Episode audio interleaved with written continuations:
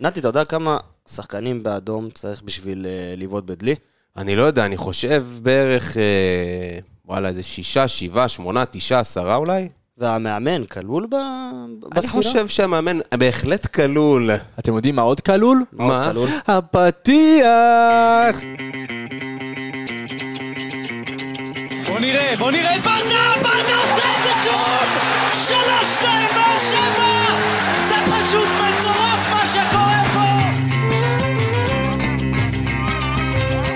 שוב באר שבע, בטירוף על השער,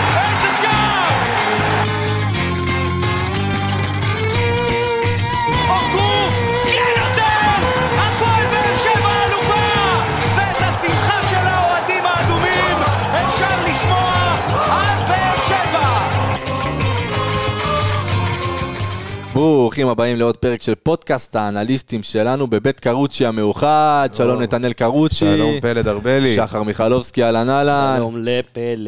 לפני שנתחיל, נזכיר לכם שהפודקאסט שלנו מבית היוצר של פורמט האנליסטים של רפאל קבסה. אגדי. אה, כמו כן, לפורמט כמה וכמה פודקאסטים מרתקים, כמו אנליסטים מכבי חיפה. רפואה שלמה, אה, וברכות על האליפות. ברכות. על האליפות. כן, הפועל תל אביב. כל הכבוד. צדקה. מכבי- תל אביב? גם להם נאחל רפואה שלמה? אה, לא, כי הם. אה, לא לא רוצים לאבד את המקום השני. אנחנו אבל- רוצים שזהבי יעקוף את אצילי, לא? כן, כן, זה כן, כן, לפחות כן, זה זה לפחות. כן. כן. זה כן, זה כן, כן. אה, אז אם יש לכם חברים, אוהדי הפועל תל אביב, מכבי תל אביב עלינו, אתם מוזמנים לספר להם עלינו ועל הפורמט, וכמובן, לעקוב אחרינו בדיגיטל ובכל הפלטפורמות להנאתכם. פייסבוק, טוויטר, אינסטגרם. טיק טוק. טיק טיק טוק, מה שאתם רוצים, אנחנו שם. תמשיכו לשלוח לנו שאלות, כי זה בדיוק התקופה לכל השאלות, כי זה הזמן שאנשים אומרים, וואלה, צריך להביא עוד רכש, איך הביאו את השחקן הזה ולא את השחקן הזה, ושוב אנחנו כולם נכנסים למעגל חכמים הזה. בדיעבד. ואנחנו שוב, אבל זה לא חכמים בדיעבד, נעתי, כי אנחנו עוד חודשיים כמובן נקליט את הפרק של תחילת העונה, ומה אנחנו נגיד? אנחנו נגיד, וואלה, באמת לא עשו פה רכש טוב, הופה, לא הביאו לפה את השחקנים יהיה- הנכונים, הופה, שוב אותם בעיות שגילינו אותם כבר לפני חמישה חודשים. אז אה, אתם יודעים מה, תזכרו את הפרק הזה, שבפרק הזה, הנה, פלד ארבלי. מול המיקרופון, אומר לכם שבעוד ארבעה חודשים אנחנו נתלונן על הרכש.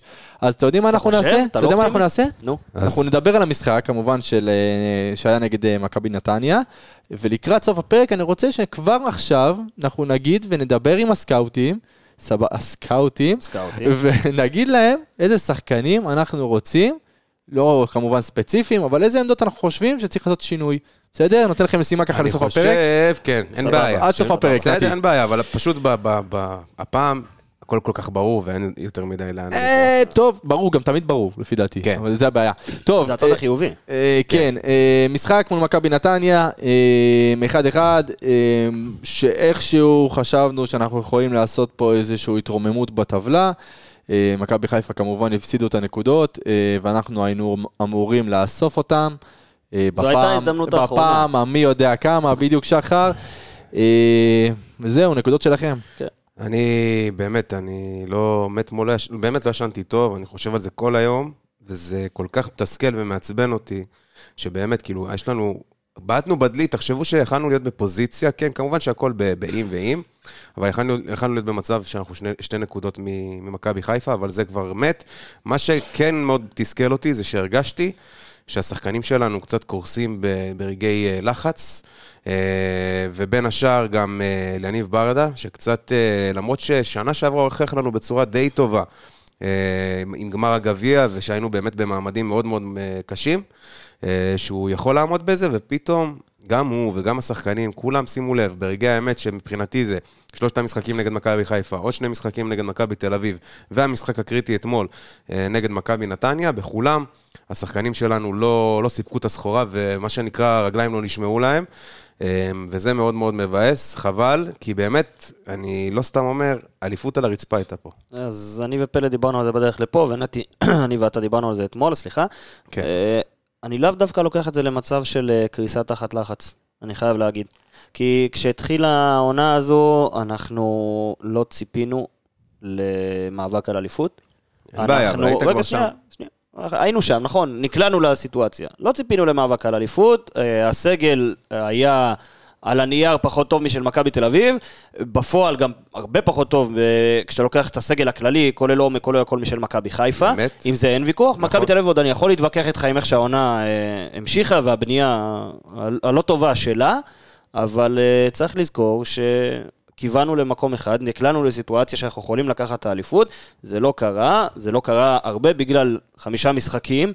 מול אה, מכבי תל אביב ומכבי מכבי חיפה, אה, ובגלל זה אני לא לוקח את זה לקריסה תחת לחץ. זה כן מבאס, כן היינו צריכים לעשות את הדברים האלה, אבל במיוחד במשחקים האחרונים, זה היה מצב של הפסדת בסמי עופר, הרגשת שזה נגמר, באת מול מכבי תל אביב, אולי להשיג איזה משהו, לא הצלחת, אז זה נפילת מתח ואז צריך, צריך לקום, ואז אחרי מכבי תל אביב עוד יותר נפילת מתח בבית, בסוף, דקה מאה ו... לא יודע כמה, ואתה מפסיד וזה עוד נפילת מתח, פתאום מביאים לך את המתנה הזאת מול נתניה ואתה לא מצליח. אני לא יודע אם אני לוקח את זה לקריסה תחת לחץ. אבל נתניה קבוצה יותר טובה ממך? לא, לא, לא, לא, נכון, אני, יש לנו הרבה ביקורת ותהיה פה ביקורת בפרק הזה, בהחלט. אבל היא, הנקודה שלי בקצרה, היא לא קשורה לקבוצה בכלל. אה, היא לא קשורה לכדורגל אה, מקצועי נטו. הביקורת שלי היא על אה, אדון אה, אלי גוטמן. בדרך כלל אני לא רואה את המסיבות עיתונאים אחרי משחקים. אתמול זה לא- זה לא היה נעים. כן, אין לי כוח. לא, לא, זה, אני קורא אחר כך מה שברדה אמר, מה שבא... מה ש... הכל במסיבות עיתונאים אחר כך. אתמול נשארתי לראות. ואלי גוטמן פשוט צווח על, אה, על אליניב. ברדה, על אליניב ברדה, צווח עליו, לא מגיע לכם לקחת אליפות, ככה נראית קבוצה שלוקחת אליפות. אדון אלי גוטמן, אל תבוא ותטיף לאליניב ברדה על איך קבוצה אמורה להיות, ונכון, אליניב ברדה לקח החלטות לא טובות במשחק הזה, ואולי גם במשחקים הקודמים, ואולי המערך לא היה צריך להיות זה מעבר נכון. ליושרה מקצועית, אה, לא מדברים ככה למאמן. לא, אה, בש- בטח אחרי שהוא- חי, ואחרי הפסד כואב. אחרי תיקו, אה, תיקו, שבעיניי שהוא הפסד. אתה לא המנהל של אליניב ברדה. אין לך? שום נגיעה בזה. אפשר לדבר מקצועית, לשאול אותו שאלות, אבל לא לבוא ולהגיד לו, לא מגיע לך, אתה- באמת, זה- אני אמרתי, ראיתי עם אבא שלי אתמול את המשחק, אמרתי לו, תשמע, זה לא- לא- זה לא נעים, לא יפה. לא ברדה, מכובד." ברדה ענה כמו שצריך, הוא אמר לו... הוא לא נקלע לזה, הוא לא נקלע כן. לזה, הוא אמר לו, זה מה שאתה חושב, תודה רבה, וזהו, אבל זו הביקורת שלי הכי גדולה מהמשחק הזה. כן. אמ, אז אני אהיה קצת יותר ביקורתי מכם. אני חושב ששחקני הפועל באר שבע והמאמן יניב ברדה אתמול ירקו בפנים לכל האוהדים שנסעו עד נתניה. אה, אני חושב שהיה שם כל כך הרבה אה, חוסר חשק, היה שם כל כך חוסר רצון. על אליניב אני לא אגיד שזה היה חוסר חשק, אה, כי הוא ניסה כמובן שהקבוצה שלו תיראה הרבה יותר טוב.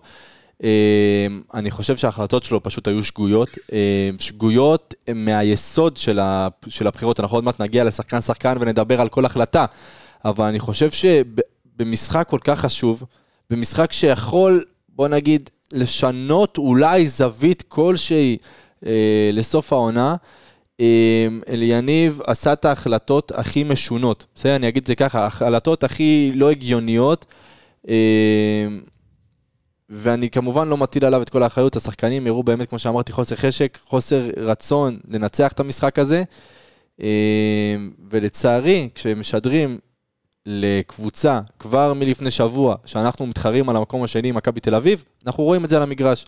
אנחנו, אני לא חושב ששום שחקן ששיחק על המגרש, אנחנו עוד, מגיע, עוד מעט נגיע ואולי נגיד את זה על שחקן, שתיים, אני חושב שלא היה שחקן שהאמין שהפועל באר שבע יכול לקחת אליפות. לא היה שחקן שהאמין שאם הפועל באר שבע תנצח את המשחק הזה, תתקרב למכבי חיפה, אה, וזה כאב לי מאוד לראות. תשמע, בואו בוא נדבר על המשחק, לפני שניכנס לשחקן שחקן, נדבר עליו בכללי, ואפשר לעשות את זה, מה שמסכם את זה מאוד יפה זה, זה דרך השערים, לפחות במחצית הראשונה, כי התחלת לא משהו, ואז הגיע הקרן, בתרגיל גדול, חייב תרגיל להגיד. מדהים. תרגיל גדול, כלימה לבא לקצר, אמרנו, הוא יודע להוריד יפה אה, עם בלם על הגב שלו, עם שחקן הגנה על הגב שלו, הוריד יפה ליחזקאל, שעם הצטרפות טובה מאחורה גם כבש. ועל יחזקאל וכולנו נדבר אחר כך. ואז בשער של נתניה זה הראה שוב למה אני שונא את המערך הזה של 4-2-3-1, לא סובל אותו, ו... וזה הראה את כל החולשות שהיו לך במשחק אתמול, ולמה? החולשה המרכזית שלך הייתה אגף שמאל. שוב. אה, שוב. שוב דור מיכה באגף שמאל. כי שוב אה, מיכה בכנף, שזה לא העמדה הטבעית שלו, ואין אין לך אגף שמאל כשהוא בא... לך אגף שמאל שם, הוא תמיד מנסה לברוח ל half space, לאזור האמצע, ורמזי ספורי נמצא כאילו. שם, ואין לך פשוט אה, אגף שמאל. עכשיו, יש נתונים עגומים מהמשחק הזה, ונגיע אליהם תוך כדי שנדבר שחקן-שחקן. אבל אם נחזור לשער של נתניה, אפשר לראות סגירה לא טובה של דור מיכה, למה? שמשכה, למה? בוא, בוא, אני אגיד לך. בבקשה, כן. כי, כי רועי גורדנה צריך לחפות על אז אה, רגע, דור אז- מיכה. שנייה, מגיע אליו. סגירה לא טובה של אה, דור מיכה, רועי גורדנה בא לעזור, בעצם עזב את העמדה שלו. עזב את העמדה שלו, ודי בצדק. כי כשאתה משחק עם קו של שני קשרים אחוריים, יש אחד שהוא אמצע ימין, שזה היה שמיר, ואחד שהוא אמצע אמצע שמאל, שזה היה גורדנה אתמול. גורדנה בא לעזור, כי הוא ראה שמיכה לא מצליח להתמודד, והיו שתי, שני שחקנים על לופז.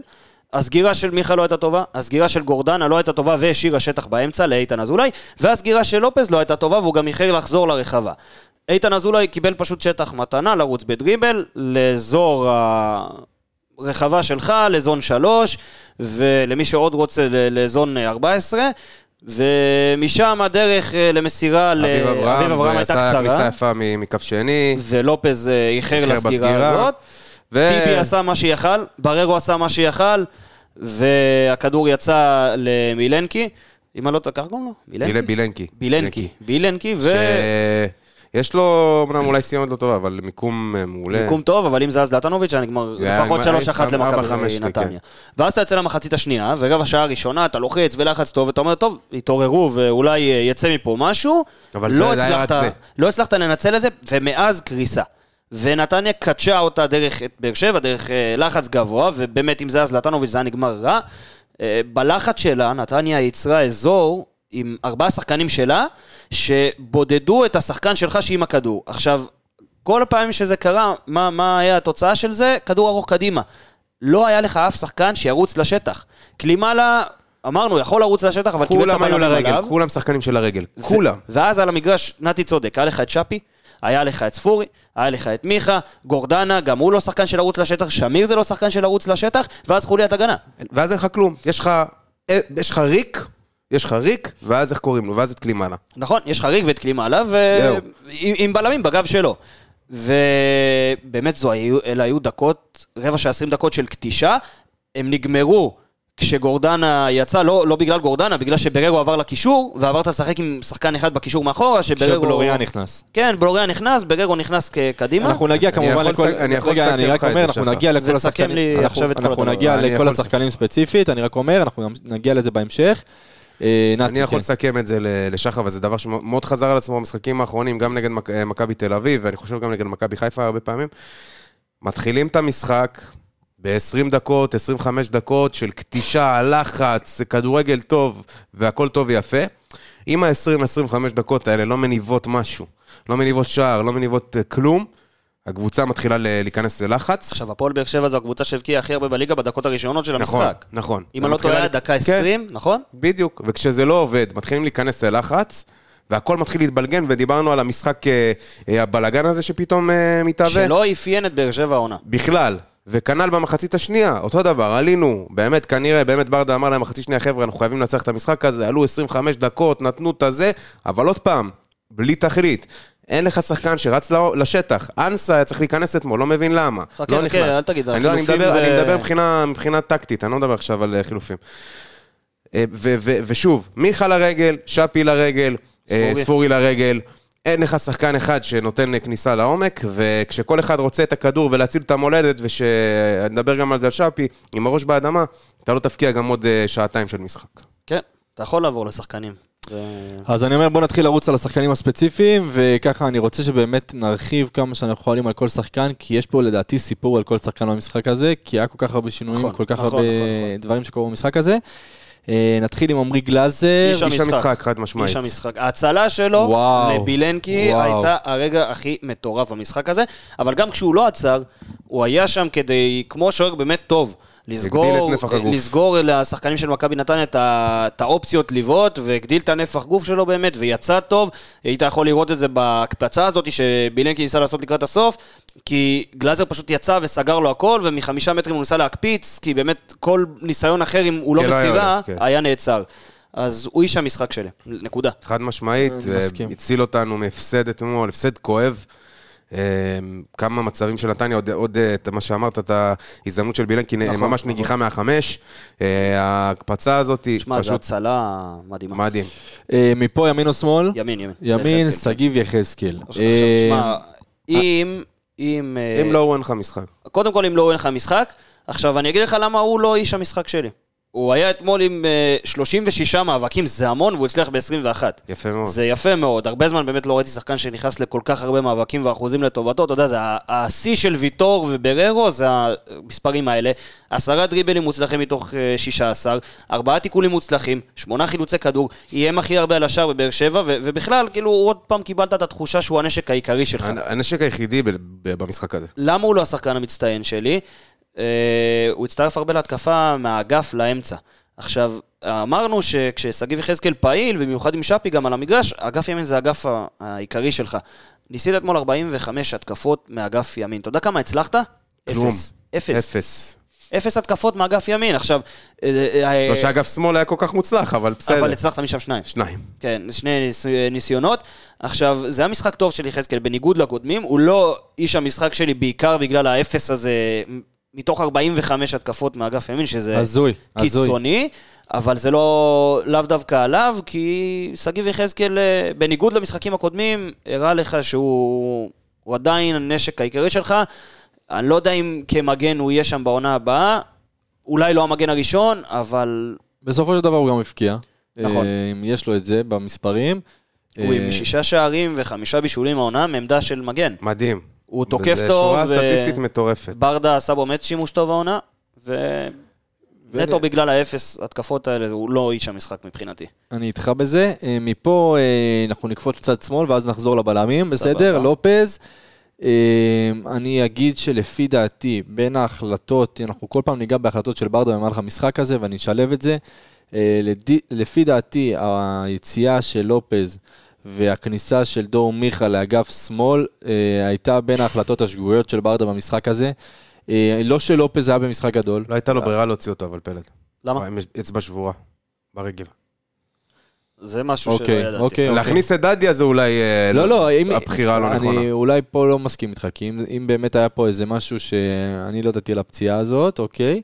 אה, אבל אני אומר, זה גם גמר לנו את המשחק, כן? כי- אני פשוט חושב שאנחנו מסתכלים על הספסל, לא היה מישהו אחר, אולי אריאלי שנכנס לעמדה הזאת ב- בפעם הקודמת. דדיה לא שיחק כל כך הרבה? זמן. זה גם, זה עדיין החלטה לא טובה של ברדה להכניס את דדיה. אה, לא, פשוט אני לא חושב שיש לו מישהו אחר לעמדה הזאת, אה, על הספסל. לא ראינו מישהו אחר, אבל בסדר.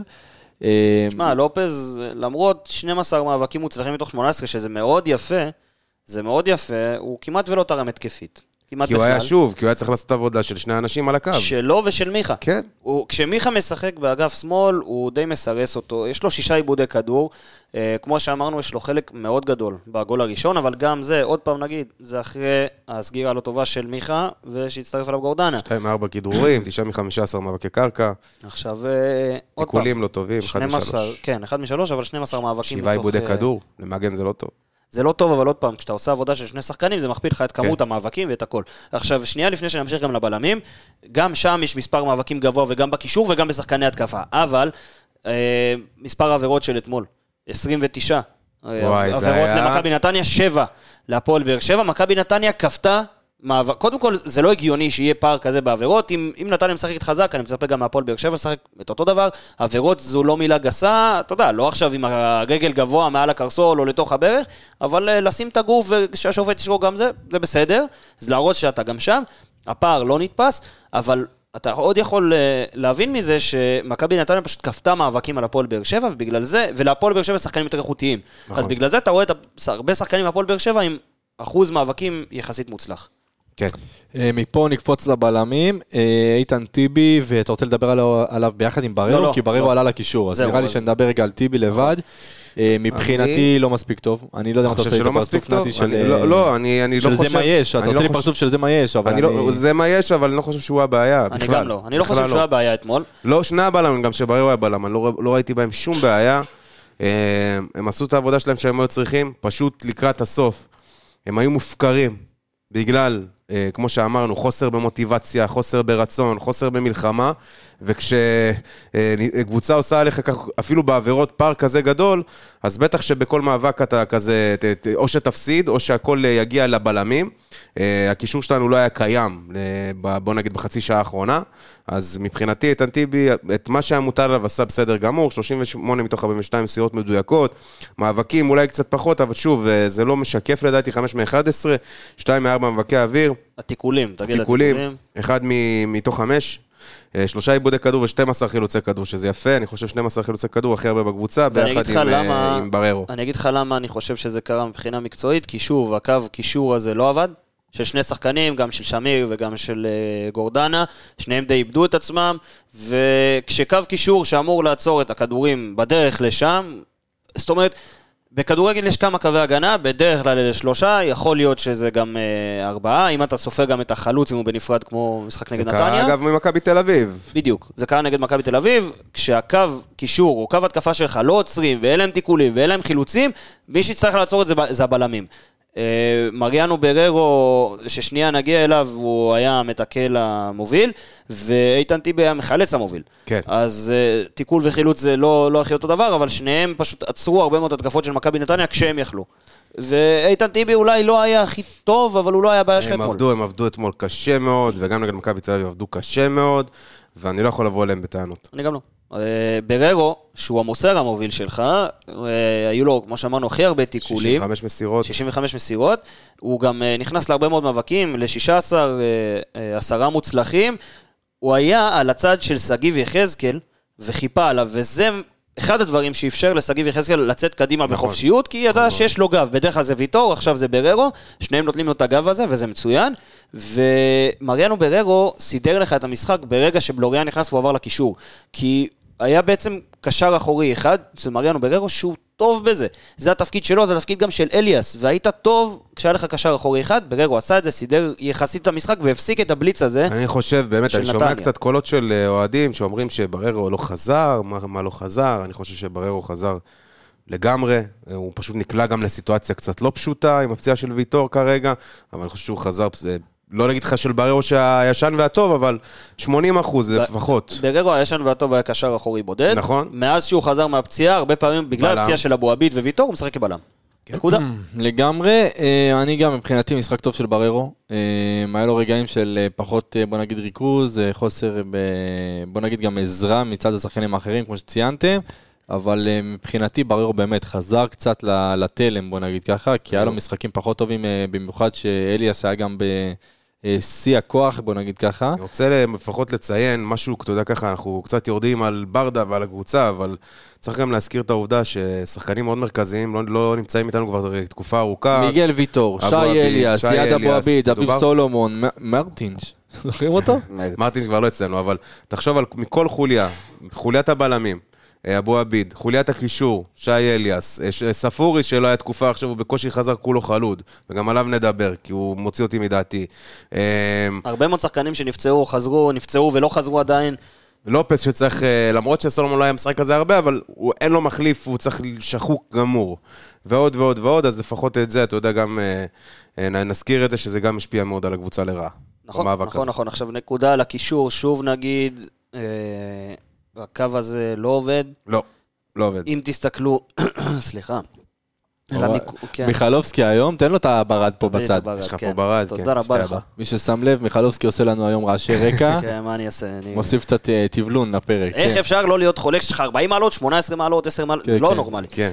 ועוד עצבים מהמשחק אתמול בכלל. ועוד בכלל, נקודה גם על הקישור. שוב, אם תסתכלו על המיקום הממוצע של שמיר וגורדנה, אתם תראו אותם עומדים על אותה נקודה במגרש. ולמה? בגלל שהם היו על אותו קו, וכל פעם אחד היה צריך לחפות על הצד שלו וחוזר לאמצע, ו- וגורדנה גם לפעמים חיפה על צד ימין בכלל. והוא היה אמצע שמאל, ושמיר הפוך. איפה אתה, שי? איפה? איפה אתה? אה, לא, לא, אין לי בעיה. אתה יודע, חס וחלילה, אני מת ששיילס יחזור ורפואה שלמה והכל. שים לי את בררו בקישור. שים לי אותו בקישור, אבל גם שם, שוב, הסיטואציה הזאת היא, היא לא קלה. מבחינת נתונים, קצת על הקישור. מבחינת נתונים על הקישור, על מי בא לך? על גורדנה? או בוא על- בוא נלך על גורדנה על רגע. גורדנה.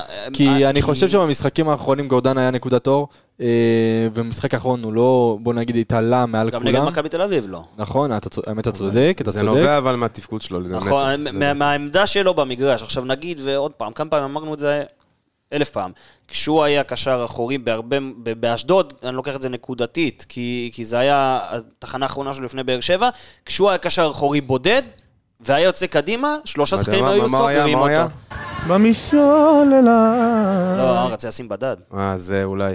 טוב, אז אנחנו... אה, לא, לא, לא, זה. לא זה, לא נורא. ניסיתי. ניסית, ניסיתי. בדד, אבל בסדר, הוא עם ההמשך של שי. עכשיו. כן, היו סוגרים אותו ארבעה שחקנים, ואני לא יודע איך לגשת למשחק שלנו מבחינת נתונים אתמול. כי מצד אחד שמונה חילוצים, מצד שני שישה עיבודים. מצד אחד 11 מאבקים מוצלחים, יינג ויאנג. ומצד שני. מתוך 20. ושלושה, אבל, וגם רק שלושה תיקולים מוצלחים, אז זה היה נראה מאוד מבולבל, ושוב, זה בגלל העמדה שלו לדעתי, אני לא חושב שהוא אשם. הוא לא בנוי לזה, ל- ל- להיות ה- בעמדה הזאת שמה לבד, ו- ולעשות את ה- את כל הדברים ששי אליאס בדרך כלל עושה, כל הטיטויים האלה והריצות לאגב וזה. רועי צריך להישאר בדרך כלל במרכז, לא לסטות יותר מדי, מדי פעם לעזור בחיפויים. נראה לי שאימא שלו לא קוראת לו רועי, אתה יודע? כן, רויקי. רועי. רויקי. כן. בסדר, זה מאהבה. כן. אה, אבל אה. אבל באמת, זה... זה- מפה ניתן קפיצה באמת לעדן שמיר. חבל, אז אני לא... גם את גורדנה לא לא כל כך... נתי, מה אתה אומר על. המשחק של שמיר אתמול? אני, אני אגיד לך מה, אני כשאני רואה את זה מהצד ולא הסתכלתי עוד על הנתונים, זה אתם תגידו לי, אני חושב משחק פחות טוב של עדן שמיר. לא מדובשו ולא מעוקצו. אותו דבר כמו גורדנה. כן? אותו דבר כמו כן, גורדנה. אני אפילו קצת פחות טוב, לפי דעתי, לפי... אבל המספרים- היה נראה בעיקר אצל עדן שמיר בלבול. נכון, מהעמדה הזאת, כי הוא בכלל, הוא 50-50, גם גורדנה סוג של 50-50, אפשר להגיד את זה. כן. גורדנה עוד איכשהו שיחק באזור הזה פעם, אז יותר מוכר לו, אבל שמיר ממש. אבל המספרים הם לטובתו של שמיר, כי שבעה חילוצים, בדיוק. עשרה מאבקים מוצלחים מתוך 14, אבל גם בו פגע, אותו דבר כמו גורדנה. יש ו- שם, יש שם איזשהו בלבול מבחינה טקטית, משהו שם. עכשיו, אני אגיד לך עוד משהו על, אה, על ברדה, גם אתמול במסיבת עיתונאים שנשארתי לראות. הצבא שלהם, משהו. הוא אמר שדיבר, עכשיו כאילו זה יהיה המעבר ל... ל- לחוליה ההתקפית, קדימה, כי ספורי לא חלק מהקישור, באמת הוא חלק מחוליה התקפית, ו... וברדה אמר שנכון שהוא פתח, הוא, הוא הודה, פתחנו הרבה שחקנים שרוצים כדור לרגל, ניסינו לשנות את זה באימון לקראת המשחק הזה. עכשיו, השאלה שלי היא, אלה לא שחקנים מהנוער, וגם אם כן, גם אם זה שחקנים מאוד צעירים. זה אתה כל כך לא- מוטבע בהם. אתה זה- לא יכול לשנות תפקוד זה של שחקן. אחד שרוצה כדור לרגל ומשם הפעולות הטובות שלו בשבוע. גם לא. לא בעונה. לא. גם לא בעונה. גם לא בשתיים נראה לי, אתה יודע. נכון, זה- זה- זה סגנון שחקן. אתה יכול אולי לשפר את זה טיפה, אבל לא לא- לא להוציא את זה מהשחקן. נכון, נכון. קשה.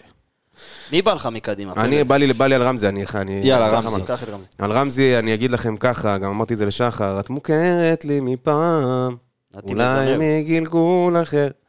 זה בדיוק מה שאני מרגיש איתו. מרגיש לי שאני יכול לקבל את זה שהוא הרבה הרבה זמן לא, לא שיחק, והוא עדיין חלוד, ולמרות שזה כבר איזה משחק שלישי שהוא משחק, או רביעי אפילו, אבל הגישה שלו, הגישה שלו הזכירה לי את רמזי של אה, לפני שנה, שנתיים, שהיינו כזה, מה אתה עושה? אתה יודע שאתה כאילו תולש שערות, ואתה אומר, "לא, בוא, בואנה, אני, אני בא לי, לא יודע מה לעשות לו. אז ככה זה הרגיש לי. חוסר ריכוז, מוסר כדורים אה, לא מדויקים, הגבהות שלו לא עוברות השחקן הראשון, אה, בעיטות חופשיות כמובן אין מה לדבר. אה, רמזי צריך לחזור להיות רמזי שאנחנו מכירים ואוהבים, ואני מאמין שאני אני ככה נותן לו הנחה עם הפציעה ש- הלא פשוטה שהוא עבר, וששנה שנה הבאה הוא יחזור הרבה יותר טוב. אבל אם אנחנו מסתכלים מבחינת נתונים, XG היה לו 0.15 איומים. זהו, תזכרו את ה-XG, כי נדבר על זה לפני החילופים. כן, ככה. אז איומים, אחד מתוך שתיים למסגרת, לא מספיק טוב מבחינת רמזי ספורי. 14 מתוך 21 מסירות. מסירת מפתח אחת, אה, מוצלחת, מאבקים, 4 מתוך 10, שהם 40 אחוזים, מאוד נמוך. מאבקי אוויר, 0 מ-1. מאבקי קרקע, 4 מ-9. כדרורים מוצלחים, 1 מ-3. תיקולים מוצלחים, 1 מ-4. ושישה עיבודי כדור ולא חילוץ כדור אחד. עכשיו- בסדר? זה מספר את כל, את כל עניין הגישה של רמזי ספורי. עכשיו אני אגיד לך מה, חילוץ כדור, אני מחליק. איכשהו, בסדר. אבל אפס, נכון, אפס. נכון, נכון. איפה ועדיין- מחויבות? איפה טיפה מלחמה? נכון, ואני מחליק, ועדיין. אני רוצה להתעכב על שני נתונים ממה שאמרת. שלושה. בבקשה. שלושה. קודם כל, 14 מסירות מוצלחות מתוך 21. זה לא מספיק, גם 21, גם הניסיון. לשחקן שמשחק בעמדה 10. כעשר, כמי שאמור לנווט לך את הכדורים שהולכים קדימה, זה... מה זה לא מספיק? לא, לא מספיק זה understatement למעורבות למשחק לשחקן בעמדה הזו, זה אחד. הדבר השני, שתמיד אנחנו אומרים, זה שרמזי ספורי הוא טוב, הוא מאיים הרבה על השער, רק פעמיים הוא איים על השער, עם איום אחד למסגרת, ושוב... ואתה יודע מה זה האיומים האלה? נו, שתי בעיטות חופשיות. תודה רבה, זה גם לא משחק שוטף, עם 0.15 XG, ו... ומה רציתי? זהו, ה-XG, האיומים על השער, כן, זהו, אלה- יש שלושת הדברים. שרציתי להתייחס, והמסירות כמובן, הוא עדיין לא חזר מהפציעה. לא, לא חזר מהפציעה, עדיין לא אבל שוב, חזר. יש, יש עניין של פציעה ויש עניין של גישה. זה מה שעזבן אותי. מפה נקפוץ לדור מיכה. כן, ו- ותזכרו רק את ה-XG, כי אני הולך להוסיף אליו כל פעם עוד נתונים. אקז'ה. ה-XG שלך. אמ, דור מיכה, אז זה, זה התחלק אצלי שתיים שחר, ואני אגיד לך למה. אני חושב שהצבא, ההצבה הזאת פוגעת בו. נכון. ובגלל שהצבא הזאת פוגעת בו, היא פוגעת גם בקבוצה כמובן, היא פוגעת בקבוצה בשתי, בשני אספקטים, גם באספקט ההגנתי וגם באספקט, באספקט ההתקפי, נכון. וגם בכל קו שמאל. עכשיו, דור מיכה, שחקן שבעונות בעונות האליפות של מכבי ושחקן העונה, שיחק או באמצע או באגף ימין, משם הוא נתן את כל הבישולים שלו ל... אמצע אתה. מדבר כחלק משלישיית קישור או נכון. כעשר? כ- לא, כ- כחלק משלישיית קישור. סוג של כשהוא- שמונה שעולה קדימה. בדיוק, וכשהוא היה בצד ימין, היו עושים לו הרבה פעמים את ה... מפנים לו את השטח, היו עובדים בשבילו. אמ, וזה לא קורה בהפועל באר שבע, וההצבה הזאת בצד שמאל לא, לא משרתת אותנו בשום צורה, הוא תמיד בורח לאמצע כי יש לו נטייה טבעית, או לאמצע או לצד ימין. הוא לא עוזר, הוא לא הגנתית, הוא לא טוב, זה תמיד היה ידוע, זה לא חדש. הוא משאיר את הקו פרוץ, וזה אומר שאליאס, אה, סליחה, אליאס, איפה? זה אומר שגורדנה צריך לחפות עליו הרבה פעמים. מה שמשאיר את האמצע מה פתוח. שמשאיר את האמצע פתוח, וכמובן אה, אלדר לופס שצריך לרוץ על הקו כמו איזה, לא יודע מה, מטוס סילון, לרדת, לחזור, לרדת, לחזור. ואתמול, היה, דיברנו על זה, אותו סיפור, אותו דבר, אה, קרה שוב אותו מקרה. אותו, גם הוא, אותו- גם הוא, אם תסתכל, כן, אם תסתכל זה רק 21 מסירות. חבר לנתונים שלו, רק שחר. 21 מסירות. רק שלושה מאבקים מוצלחים מתוך שמונה. הוא לא הורגש, הוא לא נגע מסביב הוא- הכדור. הוא בקושי נגע בכדור. ו... ו... ו... לא, לא יודע, אני, אני לא... אני לא יודע אם להאשים או לא להאשים, כי מצד אחד זה באמת... לא, לא יודע, באמת אני אומר לך, ואם נחזור גם ל-XG זה 0.00, זאת אומרת 0. 0 לגמרי, אז תעשה 0.15 ועוד 0 זה 0.15, אנחנו עומדים על זה בינתיים. שניים מתוך ארבעת. שחקני ההתקפה שלך. עכשיו מי בא לך, אה, פלד? את אה, שפי? בוא נלך, כן, כן, לדעתי? בוא נתחיל עם שפי רגע. אז בוא תוסיף ל-XG עוד נתון אוקיי, מטורף, אוקיי. 0.01. אוקיי. זה ה-XG הכי נמוך שראיתי בחיים שלי, עדיף כבר לעשות 0 XG. באמת, אל תבעט, אל תבעט. אל תבעט, זה אומר המון, 0.01 XG, 14 עיבודי כדור, הכי הרבה במשחק, לא רק בפועל באר יש לי שבע. בשבילכם גם פה שיר. איך אני נראית? מיליון יורו?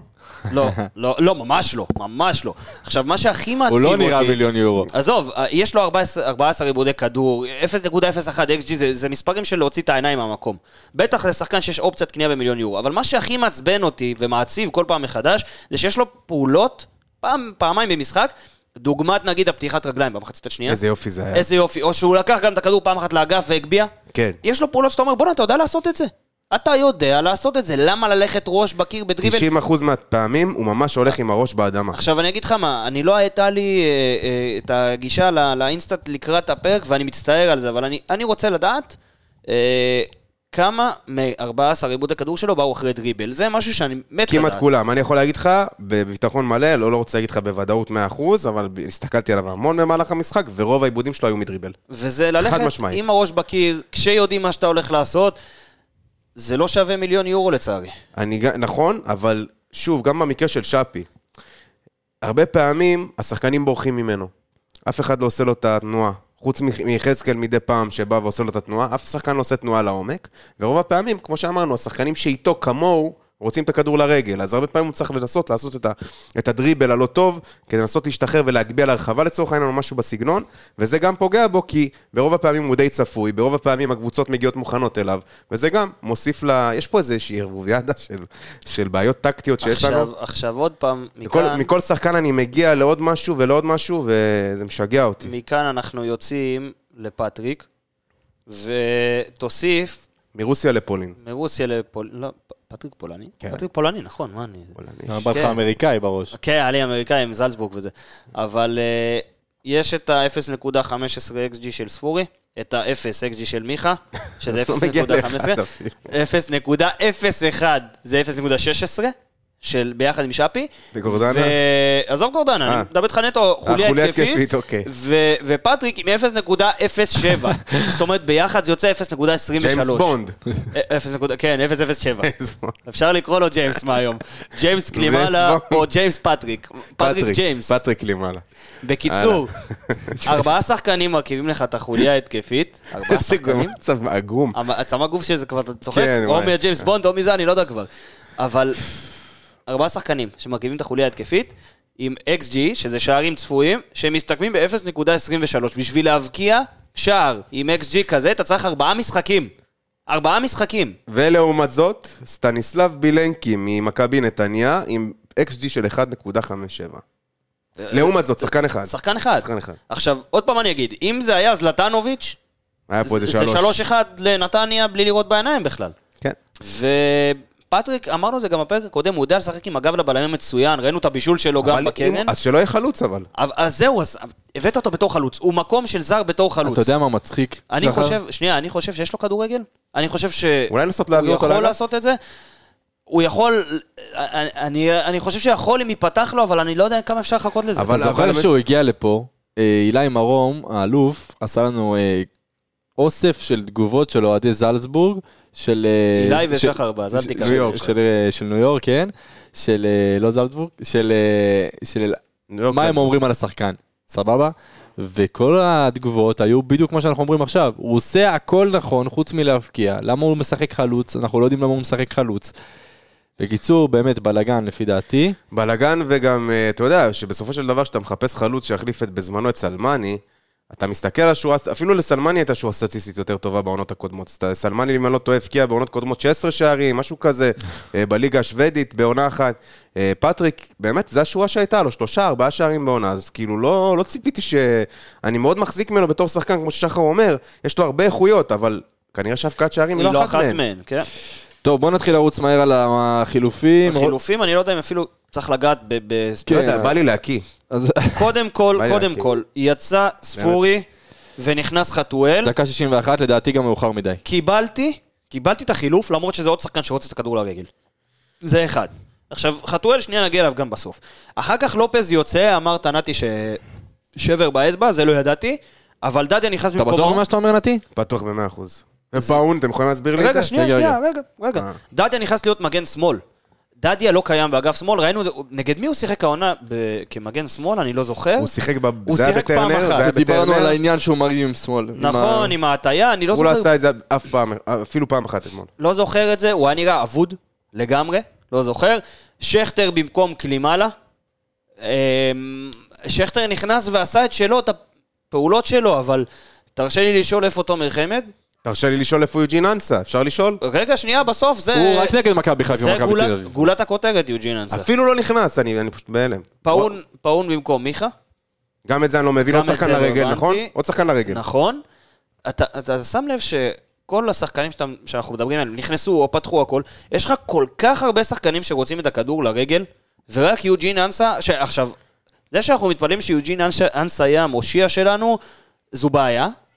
אני לא חושב שמושיע, אני חושב שהוא פשוט מתאים לזה. התאים למשחק הזה, נכון, ספציפית. הוא התאים לזה, אבל אחר כך החילוף האחרון, שהכי לא הבנתי, גורדנה יצא ובלוריה נכנס. עכשיו, למה לא הבנתי? שתי שאלות. הראשונה, למה לא לעבות את האמצע? למה לא לשחק עם שלושה, ולשלוח את גורדנה או שמיר קדימה, לתת לפאון אגף אחד, חתואל את השני, ברדה היה מבולבל לגמרי. אתה יודע, פאון באגף אחד, חתואל באגף השני, חלוץ, ו- ומשם לצאת. עכשיו, השאלה השנייה, הוא שוב ויתר על הקישור. קודם כל הוא שוב ויתר על הקישור, עכשיו השאלה השנייה זה איך בלוריאן מקבל פתאום קרדיט. דווקא כשנתניה קוטשת אותך, אור בלוריאן שכמעט, ו... מה זה כמעט? הוא לא נספר, כמעט מאז שהוא מה זה הגיע. לא נספר? אריאלי נכנס לפניו. אריאל נכנס לפניו, הוא לא שיחק תקופה יפה. אני, אני כאילו חשבתי אתמול, תוך כדי המשחק, אמרתי שכל כך המצב שלנו גרוע, שצריך להכניס אותו ולהעביר את מריאנו לקישור. עכשיו, רק כדי באמת שהקישור קצת יתעבה. אבל, הקישור, אבל עדיין, הוא השאיר את מריאנו. לבד. הקישור נרגע, אין לי בעיה שישאיר את מריאנו לבד, הוא השאיר אותו לבד בלי, בלי בלי שתי שמיר. שמיניות.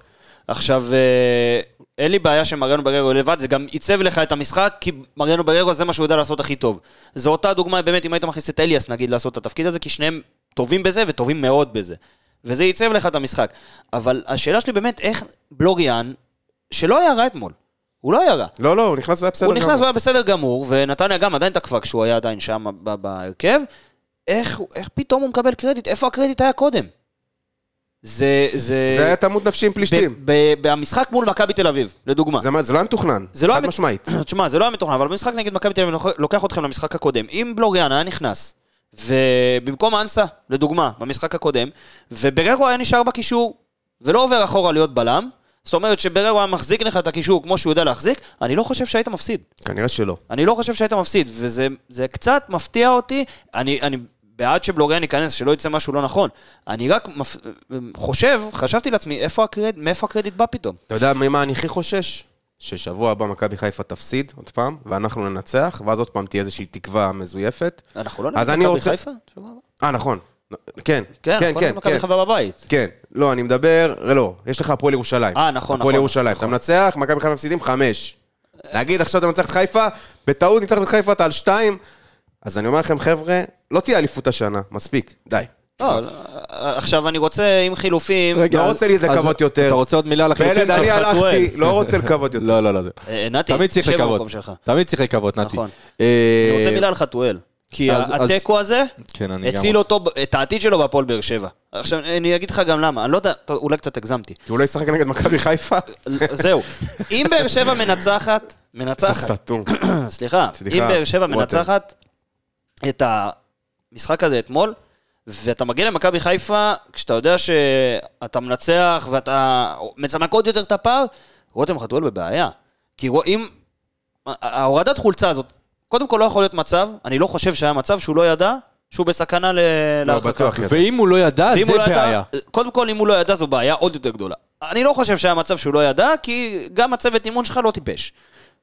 הוא ידע, הוריד חולצה בכל זאת. עכשיו, אתה יודע שעונש של הורדת חולצה הוא, הוא כרטיס צהוב. מה? מה? מה? זה לא טוב לא לפה ולא לפה. עכשיו, המזל שהמשחק הבא באמת, לדעתי... לאן לא- עפת כבודו מותק? כן, כזה, הוא, הוא לפרוטוקול, המשחק הבא. הוא, הוא כאילו נגד מכבי חיפה, הוא לא ישחק שם. זה תמוה בעיניי. לא יודע, תמוה. לא יודע מה להגיד לך. אמ, אז שוב, כמה מילים על החילופים, דיברנו באמת אה, מקצועית על כל העניין. שוב, חתואל מבחינתי עשה מעשה לא הגיוני בעליל, מעשה חסר אחריות, מעשה שהוא צריך לקבל בראש על הדבר הזה. אה, ואנחנו אוהבים מאוד את רותם פה. נכון? אה, מעשה שאין ממנו, איך אה, אבי אומר? אה, שאין ממנו, מעשה פזיז שאין ממנו דרך חזרה. לגמרי. משהו על דדיה, משחק נוראי של אור דדיה. כן. מצד שני, אני רואה את מה שהולך אה, ברשת על אור דדיה, אני רואה את הציוצים, אני רואה את הפוסטים, ויש זכות של כל אוהד למחות נגד אור דדיה, אבל מוגזם אבל קצת. לא להגזים, קודם כל זה הרבה יותר מדי מוגזם. כמו איך כאילו כל. ההפסד עליו, הוא אשם בהפסד. לא, באמת. אני רואה דברים באמת גם כשיוצאים מ... גם לא הבנתי את החילוק. יוצאים מ- לא. מ- מגבול הטעם הטוב. אה, בסופו של דבר, שחקן בית שלנו, הוא שיחק פחות טוב, לא במשחק הזה ולא במשחקים האחרונים. בתקופה ארוכה שהוא משחק פחות טוב, אפשר להגיד את זה, אבל בואו לא אה, נפריז. אה, ומפה, אני... קודם כל, אה, סיימנו את המשחק סיימנו את. המשחק, אה, אנחנו נגיע עכשיו לדיבורים של המסביב. נכון, למה שרצית אה, להגיע לגבי למה איזה שרציתי לה- עמדות. מה שרציתי להגיע, ואני עכשיו הולך לדבר על זה. אני רוצה אה, שנדבר על איזשהו נושא. אה, דיברנו על העניין הזה, שחר, אני צריך אותך פה, אז תחזור מהר. בסדר, שחר פה משתעל. אנחנו נגיע עכשיו לשלב שאנחנו נדבר על עונה הבאה. וזה בטח יפתיע כמה מהמאזינים שלנו, למה הם מדברים על זה עכשיו, עוד לא נגמר העונה, אנחנו לא יודעים איך זה יסתיים, אז אנחנו יודעים בדיוק איך זה יסתיים, וזה יסתיים עם זה שאנחנו לא מוכנים מבחינת רכש שוב. אה, ונחזור מבולבלים, ונחזור עם אה, חוסר יכולת להחליט איזה שחקנים אנחנו צריכים. אה, וזה משהו שקורה לנו בשנים האחרונות, ובגלל זה אנחנו מרגישים צורך לדבר על זה בשלב כל כך מוקדם בעונה. לפני שאנחנו נתחיל לדבר על עמדות שאנחנו צריכים, אני רוצה להציף פה איזה משהו מעניין, שאני ממש עכשיו רואה קדימה. פוסט של איתי נקש, וטוב שאתה פה, אה, שחר, אוקיי. הוא כתב ככה, וזה מעניין. נו. היום לפני שנה, מכבי חיפה פתחה פער ממכבי תל אביב, שאיבדה עניין בליגה. אוסקר גלוך, בן ה-17, הוקפץ לקבוצה הבוגרת ישירות להרכב מול מכבי חיפה. אתה איתי עד כאן, שחר? אני איתך, אני איתך. הנתונים שלו איתך. שער בכורה ממשחק ענק, אם אתם זוכרים. נכון, נגד מכבי חיפה. ממשחק למשחק, גלוך אה, צבר דקות, ניסיון, היכולת באה בהתאם, עד כדי כך שהעזיבה שלו בינואר האחרון השפיעה על מכבי באובדן האליפות. נכון, נכון? השפיע. נכון. לענייננו, אליפות לא ניקח השנה. לא ניקח. גם גביע. מי. שעוקב אחרי קבוצת הנוער, מתחבא לנו פה כוכב כדורגל בשם אמיר גנח. עוד מעט נגיע לזה, מיכלובסקי, בסדר? אני אני איתך, אני איתך, תמשיך. שחקן בן 18 שלפי טענתו של אה, איתי, אה, עושה הכל על המגרש, מבשל, כובש בעיטה נדירה מרחוק, אה, נתונים קצת, אה, שמונה שערים, 15 בישולים, אה, הוא טוען שאם הקבוצה הייתה יותר טובה, המספרים היו מוכפלים, אני לא רוצה לגעת בזה, אני מדבר נטו על הנתונים של השחקן. בוא ניגע ל- ב- בעניין. אה, בכל מקרה, הלכה לנו העונה, תנו לו לצבור ביטחון ודקות משחק כדי שנרוויח שחקן חד לעונה הבאה. טוב, קודם כל גילוי נאות לפני שאני אתייחס לאמיר גנח.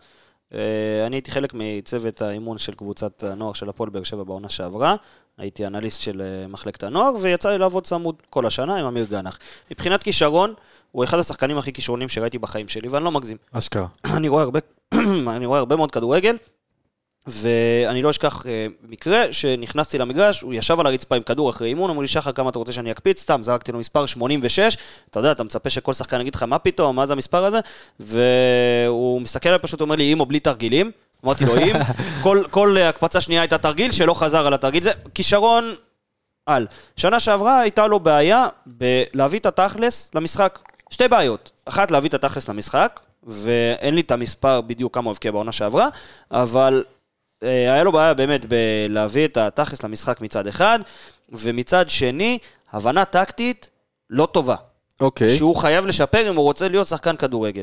אז אני באמת, אה, זה אמרת ככה את המילים על השחקן, אבל אני לא רוצה שנתמקד בשחקן ספציפי, אני רוצה לשאול אותך את השאלה, וגם אותך נתי, האם זה הזמן לתת קצת לצעירים שלנו, קודם כל כן, לשחק? קודם כל יש לך כבר רועי ממן עלה ושיחק אה, גם בחו"ל אה, בקונפרנס, בוויאריאל בחוץ, היה לו גם עוד משחק פה, זה בהחלט זמן לתת לו לשחק, בטח כשאליאס לא במשוואה. ומבחינת, אני חושב, אתה יודע, קצת fighting spirit, מה שנקרא, רוח לחימה, תן להם, לילדים, מה מה יש להפסיד? עכשיו. מצד שני, אמרתי לך שוב, נגיע ל- לגנח, הקבוצה, קבוצת הנוער באמת לא, לא במצב טוב. אה, מי שלא יודע, האמת גם אה, אורי דוד, אה, המאמן עזב. נכון. והיא במקום ה-12, מקום 14 כבר מתחיל קו אדום. זה לא טוב. יכול להיות שעם קבוצה יותר טובה, המספרים היו יותר טובים, אבל בשנה שעברה, לשם ההשוואה, רומל יגון, בפלוס מינוס אותו מצב, היה עם 19 שערים. אז uh, אני לא יודע כמה לקחת את מה שהוא אומר, גם היה הבדל, רומל יגון היה שנה האחרונה נוער, אבל זה כן מצב שאתה יכול להביא שחקנים ש... אתה יודע, זה, אתה יודע מה זה, ביצה ותרנגולת כזה, כי אתה אומר, בואנה, אם הקבוצת נוער שלי נראית כל כך לא טוב, אני אתן להם פרס ויבואו לשחק בקבוצה הבוגרת, יבואו להתאמן עם הקבוצה הבוגרת. שאלה מעניינת. זו שאלה מעניינת, זו שאלה שמי שידע לענות עליה הכי טוב זה יניב ברדה ומאור מליקסון. לא חושב, אני חושב שמי שצריך לענות על השאלה הזאת, זה אמור להיות מנהל מקצועי כלשהו שאמור להחליט לעשות את הדבר הזה. כן, אבל... אבל אין, אין. וזה בדיוק הבעיה. ש- זו ש- בעיה. שההחלטות הולכות על אה, אנשים שכנראה הראש שלהם לא באמת לקבל את ההחלטות האלה. בסדר, זה- זה לפרק אחר, זה לפרק אבל אחר. זה מתחבר לך לרכש. שאתה אומר, יבואו מוכנים או לא יבואו מוכנים, אני לא יודע. וזה הזמן לעשות את הקפיצה. למה אתה רוצה ברכש? אנחנו כפודקאסט האנליסטים עושים פה עכשיו פינה. תזכרו את הפינה הזאת, כי היא אנחנו הולכים לדבר כן. הרבה לפני שאנחנו מסיימים את העונה, על איזה שחקנים צריכים להגיע לפה, או בוא נגיד אפילו איזה עמדות אנחנו צריכים. בוא ניתן, אתה יודע מה, בוא ניתן, אם זה יחזור על עצמו, בוא ניתן כל פרק עמדה. יאללה. חלוץ קודם כל. ונקרא חלוץ לפינה, קודם כל. קדם פינה. קדם פינה. אנחנו אוהבים לתת שמות לפינה. כן. אה, אני אתן לך את ה- עוד פעם את הסיכום הזה. אם במשחק מול מכבי נתניה, ה-XG של כל שחקני ההתקפה שלך, שזה ארבעה, היה 0.23 ביחד, ביחד, אתה חייב חלוץ. אתה חייב חלוץ. עכשיו, אני לא יודע אם שפי יישאר פה באמת או לא בסוף, אבל אם לא, אז זה מפנה לך מקום לכנף זר. ואני לא יודע אם אה, אנסה יישאר פה באמת או לא, אבל שוב, אותו דבר. אני, אם אתה שואל אותי, לפינה הבאה, לדבר... אנחנו נעשה את זה יותר מורחב, כי אנחנו באמת אה, מאוחר, קצרים וזה- בזמן. זה- העמדה הבאה תהיה כנף שמאל. אבל uh, העמדה כרגע, חלוץ, אני, אני גם, אני אגיד לך מה יותר מזה, אני לא הייתי מחפש חלוץ שיהיה גם טוב עם הרגל וגם טוב עם זה, כמו שחיפשנו חלוץ סטייל סלמני, סטייל קלימאלה. אני מחפש חלוץ שידע להבקיע לי שערים. זהו. זהו, לא רוצה ממנו כלום יותר. זהו, לא מסירות, לא מסירות מפתח, לא יזוז לי תנועה, לא יעשה שום דבר. שיעמוד על הבלמים, בהגנה, ויסגור להם קווי מסירה, משימה אחת, משימה שנייה, כשהכדור אצלך יבקיע, זהו. מקבל, נתי מקבל. מקבל לחלוטין. אנחנו כמובן נרחיב את הפינה הזאת ונדבר עליה עוד הרבה. אה, מבטיחים לכם שאנחנו פה בשביל להציף את הנושא כמה שיותר מוקדם. אתם, הכנתם לנו משהו להיום? בטח, עכשיו אה, נגיד, קודם כל, שמחיל... עכשיו נגיד גם, מחילה על האיחור שהפרק עולה, כי המשחק שוחק ביום ראשון, אנחנו יושבים ביום שני להקליט, ערב יום השואה היום, מפאת כבוד זה לא יעלה אה, כמובן ביום השואה הפרק הזה, הוא יעלה ביום אה, שלישי בערב בעזרת השם, אחרי צאת אה, יום השואה. ואתה יודע, אנחנו תמיד שמחים בפינה שלנו בסוף, צוחקים, כדורגל, ליגת אלופות, והכל בכיף. היום זה יהיה טיפה שונה, כי בכל זאת ערב יום השואה. זה כן. יום שהוא הוא קשה, הוא קשה לכולנו. לכולנו, אה, אז- בהחלט אז לכולנו, הכנו ו- לך, לכולם, וגם לך פלד, אה, אה, שני חלקים לפינה, שהם על אסקפיזם של כדורגל, אוקיי. בזמן השואה ושקשור לזה. מעניין. ונתי, אתה רוצה להתחיל? אה, כן, אין לי בעיה להתחיל. אה, אני רוצה לספר לכם, באמת, אם אנחנו ככה מתחברים לערב יום השואה, שהוא באמת אה, ערב קשה לכולנו, גם לי באופן אישי, אני מאוד מאוד אה, אה, לוקח קשה את את כל הסיפור הזה, הוא סיפור חד עצוב, אה, ושבעצם הפך אותנו להיות מה שאנחנו בעיניי, אחד מהרגעים המכוננים בהיסטוריה של העם היהודי. אה, אז אני רוצה לספר על הכוח וינה, שזה מועדון כדורגל בעצם כשמו כן הוא, מהעיר וינה שבאוסטריה. אה, מועדון, מועדון שכלל ספורטאים אה, בענפי ספורט רבים. אה, הקבוצה כמובן הבולטת ביותר של המועדון הייתה קבוצת כדורגל שהורכבה מכדורגלנים יהודים שהגיעו מכל רחבי אירופה, וקבוצה, וקבוצת השחייה של הכוח וינה. אה, הקבוצות האלה זכו לפרסום רב בעיתונות של אה, שנות ה-20 ושנות ה-30 של המאה ה-20. אה, בנוסף לכך, הכוח וינה גם הצטיינו באתלטיקה, הוקי שדה, האבקות, טיולים רגליים, טיפוס הרים, טניס שולחן, כדוריד, כדור מים, סייף, סקי ועוד ועוד. זכו בתארים בינלאומיים, כולל אולימפיים. אה, במועדון הכוח אה, אה, באמת זה- היווה איזשהו מרכז תרבותי ולא רק ספורטיבי ליהודים בזמנו.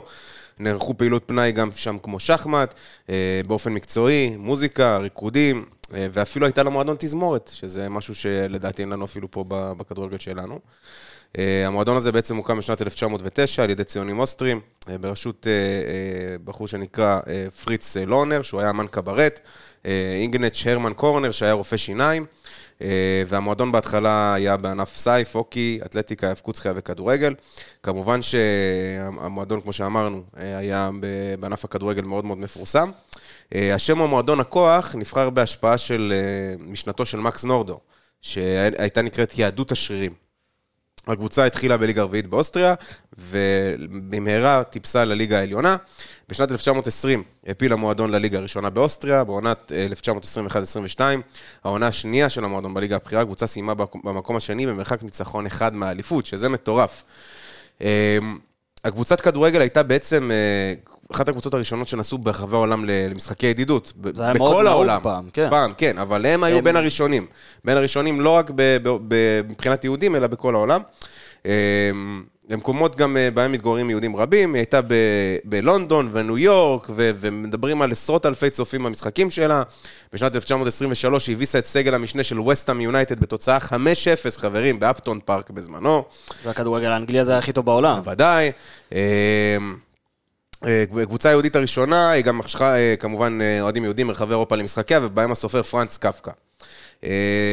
בשנת 1924 ו-1925, אה, הכוח וינה הייתה פעמיים במדינת ישראל, כמובן טרם הקמת המדינה, תחת המנדט הבריטי, והתקבלה כמובן על ידי היישוב היהודי בהתרגשות ובתשואות רבות. כמובן שאנחנו, אה, ועוד ועוד, מלא סיפורים, אה, גם ניצחו את מכבי תל אביב, ושיהיו בריאים, ניצחו אותם 11-2 בשנת 1925, שזה, הם לא אומרים, הם אומרים את כל השאר שהיה לפני קום המדינה, אבל נכון, אומרים הם שהם לא הפסידו אומרים לכוח ש- וינה 11-2. 11-2. אה, יש מצב שההפסד הכי גדול שלהם? כן. כן. בשנת 1926 ערכה הקבוצה סדרת משחקים אה, בארצות הברית. משחק, המשחק שלה בניו יורק, נגד הקבוצה של ניו יורק בזמנו, משך 46 אלף צופים נגד הקבוצה של... של קלימאלה. קלימאלה. כן. 46 אלף צופים, זה מטורף לזמנים האלה, רק תחשבו על זה. אה, לצערנו, אם אנחנו הולכים אה, לתקופה של תחילת כל הסיפור של אה, מלחמת העולם השנייה, בעקבות האנשלוס בשנת 1938, התאחדות הכדורגל האוסטרית החרימה את הכוח וינה, ולא אפשרה לה לשחק עוד, איצטדיון שלה הולאם, וניתן למפלגה הנאצית. חלק גדול מהשחקנים עזבו למדינות אחרות כמו הברית או קנדה, וחלקם כמובן עלה לארץ ישראל. אה, חלקם כמובן נשארו באירופה, ולצערנו לא. אה, נספו. אה, לפחות שבעה כדור- אה, אה, שחקנים ממועדון הכדורגל שידוע שנרצחו במהלך תקופת השואה. אחרים היו ג'וזף קליש, אלי שיינפלד, אוסקר גרסגרון, ארנסט הורוביץ, ואחים ארווין פולק ואוסקר פולק. יהי זכרם ברוך. נכון. ואחרי תום המלחמה ב-1945, הקימו את המועדון מחדש, ומאז קיים עד היום. אולם מחלקת הכדורגל ששיחקה בליגה האוסטרית השנייה לאחר המלחמה התפרקה בשנת 1949. כן, אה, כואב, כן. כואב, כי זה היה באמת מועדון מפואר, אבל אני אקח אותך למקום, אה, אני אני אוהב אופטימיות, אני כן. אקח אותך למקום טיפה יותר אופטימי. את בייגן מינכן כולם מכירים, דיברנו עליהם בשבוע נכון. שעבר גם, ומי שדי הביא את בייגן מינכן, למי שלא יודע, היה יהודי, קורט אה, לנדאואר.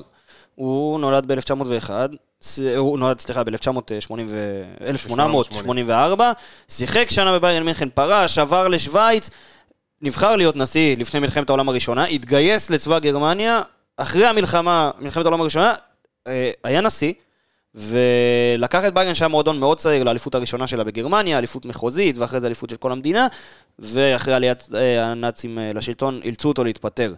ובליל הבדולח הוא נעצר, הוא נכלא בדכאו, במחנה, ל-33 ימים, ובגלל העבר שלו כחייל, אה, הוא בעצם שוחרר משם, עבר לשוויץ, ארבעת האחים שלו והאחיות שלו נספו אה, בשואה. ב-1940, בייגן בא למשחק ידידות בשוויץ, וזיהו אותו, הגסטאפו דאג אה, לגרום לזה שכל מי שאמר לו שלום אה, יפחד. אחרי המלחמה, ואחרי שזה נגמר, הוא נבחר לנשיא של ביירן בפעם השלישית, הוא כיהן עוד ארבע שנים, פרש ונפטר עשר שנים מאוחר יותר, והיו ניסיונות בשנות ה-60 וה-70 לקבור את העבר היהודי, תקרא לזה, של הנשיא של הקבוצה ושל ביירן והכל, כי אנשים ששלטו שם פשוט היו חלק מהמפלגה הנאצית, עד שהאוהדים של ביירן בתחילות שנות האלפיים, היה איזה מאמר קטן שפורסם עליו, התחילו לעשות אה, אה, תפאורות. עם הפרצוף של אה, קורט לנדאואר, מאז התחילו עוד כתבות. אה, אחרי כל הכתבות האלה התחילו גם אה, טורניר, התחילו טורניר של משחקים לזכרו, ובאמת גם הייתה עוד תפאורה של ביירן מינכן ב-2013, 50 ומשהו שנה אחרי נכון. מותו, 52 שנה אחרי מותו. נבחר כנשיא הכבוד של ביירן מינכן, האיש השני בהיסטוריה בלבד שמקבל את הכבוד הזה, והאוהדים לא שכחו אותו, עשו, שוב, עוד תפאר- תפאורות בהשראתו, ומאז הוא, הוא מוכר באמת כמי שהוביל את המועדון הזה להצלחות בפעם הראשונה. עכשיו, שנייה לפני שהם מסיימים, את הפעם האחרונה שניצלתי בשביל את הבמה הקטנה הזאת שלנו, בשביל משהו אישי, זה היה אחרי המונדיאל, בשביל הכיף שלי. עכשיו זה למשהו טיפה יותר רציני, כי זה יהיה לשני דברים. הראשון, הוא מופנה כלפי פנים. מותר שבערב הזה, דווקא, מותר שיהיו מחלוקות. מותר לא להסכים, מותר לריב, מותר אה, להפגין ומותר לעשות הכל. אסור להיות מפולגים. אסור. אנחנו עם אחד, ניפול ביחד ונקום ביחד. והדבר השני מופנה כלפי חוץ. כלפי כל מי שמרים ראש ומנסה אה, להרע לנו מכל מקום. אנטישמים לא חסר, אה, מדינות אויב לא חסר גם הם. לא תצליחו. גדולים מכם ניסו ונפלו, אף אחד לא זוכר אותם, שלושת אלפים שנה. נכון. אף אחד לא יצליח, ניסו לפגוע בך בכל דרך, בכל פרמטר, ושוב אף אחד לא יצליח, ואנחנו פה להישאר נקודה. וזה היה לזכר ששת המיליונים, אם זה הדבר באמת- הקטן שאני יכול לעשות. העם הנצח לא מפחד מדרך ארוכה. בדיוק. זה באמת היום שאנחנו צריכים לזכור ולא לשכוח, ובדיוק עכשיו, את פסח. שלא הרבה נשארו, אה, אז אם יש לכם סבא או סבתא, זה הזמן ללכת לבקר אותם. לא משנה אם הוא ניצול שואה או לא. לא משנה אם לא. לגמרי. ואם נזכור את פסח, איך אומרים בהגדה? הם באים, אה, בכל, בכל דור ודור הם באים אה, עומדים עלינו לכלותנו. והוא מצילנו מידם. טוב, חברים, סיים פה באופטימיות. אנחנו מסיימים באופטימיות, תמשיכו לשלוח לנו הודעות, אנחנו עולים מכולם, ליגת חלומות עדיין באוויר, אה, וזהו. כוננו לספיישלים. ספיישלים, יהיו ספיישלים, והעונה עוד לא נגמרה, נתי. העונה עוד לא נגמרה. עוד לא נגמרה. להתראות. בוא נראה, בוא נראה את ברדה, ברדה עושה 3-2 באר שבע! זה פשוט מטורף מה שקורה פה! הנה שוב באר שבע, בטירוף על השער!